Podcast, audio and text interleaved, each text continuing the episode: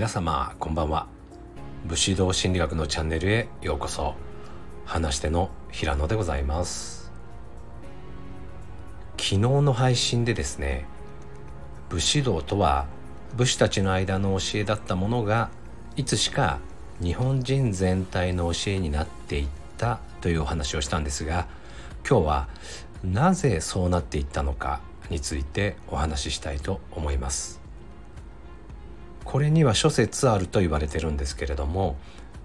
武士の生き様に憧れる一般大衆がその生き方だけでも真似をしようとして広まっていったんじゃないかという説を私は推してます。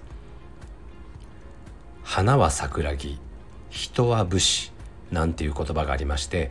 えー、これはあの一休さんの言葉なんですけれども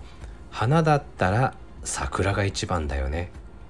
人だったら武士のようでいたいよねというそれぞれのジャンルで一番だと思うものを挙げてるんですがそれだけ武士に憧れを抱いていた人は多かったのではないかと思われます現代でも侍ジャパンとか侍ブルーとか何かしら侍ってつけたりしますけどあれもやっぱり武士に対する何かしらの憧れとかオマージュみたいな感覚の名残じゃないかなと思うんですよね。ただ実は自分の中にも武士道があるとか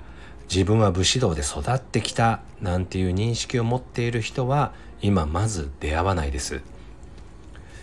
でもそうなんです。これを聞いている皆さんの中にも武士道の教えがあります。どういう部分にあるのかというと私たちの持っている常識とか道徳とか倫理とかそういったものの基準には武士道の価値観がしっかりと根付いています。正しいことが優先で勝ち負けよりもフェアプレーが大事だったり弱い者をいじめちゃダメだとか礼儀や挨拶が大事だったり誰も見てなくてもちゃんとしようとか人前で恥ずかしいことをやめようとかこういったものは全部武士道の教えで説明できてしまいます。私たちが人として大切なことについて考える時その判断基準になっているのが武士道です。新渡戸稲造の武士道という本の序文にも書かれてるんですが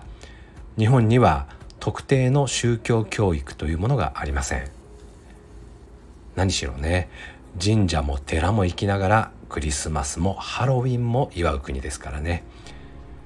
特定の宗教のある国であれば宗教の教えを通じて道徳を教わるわけです。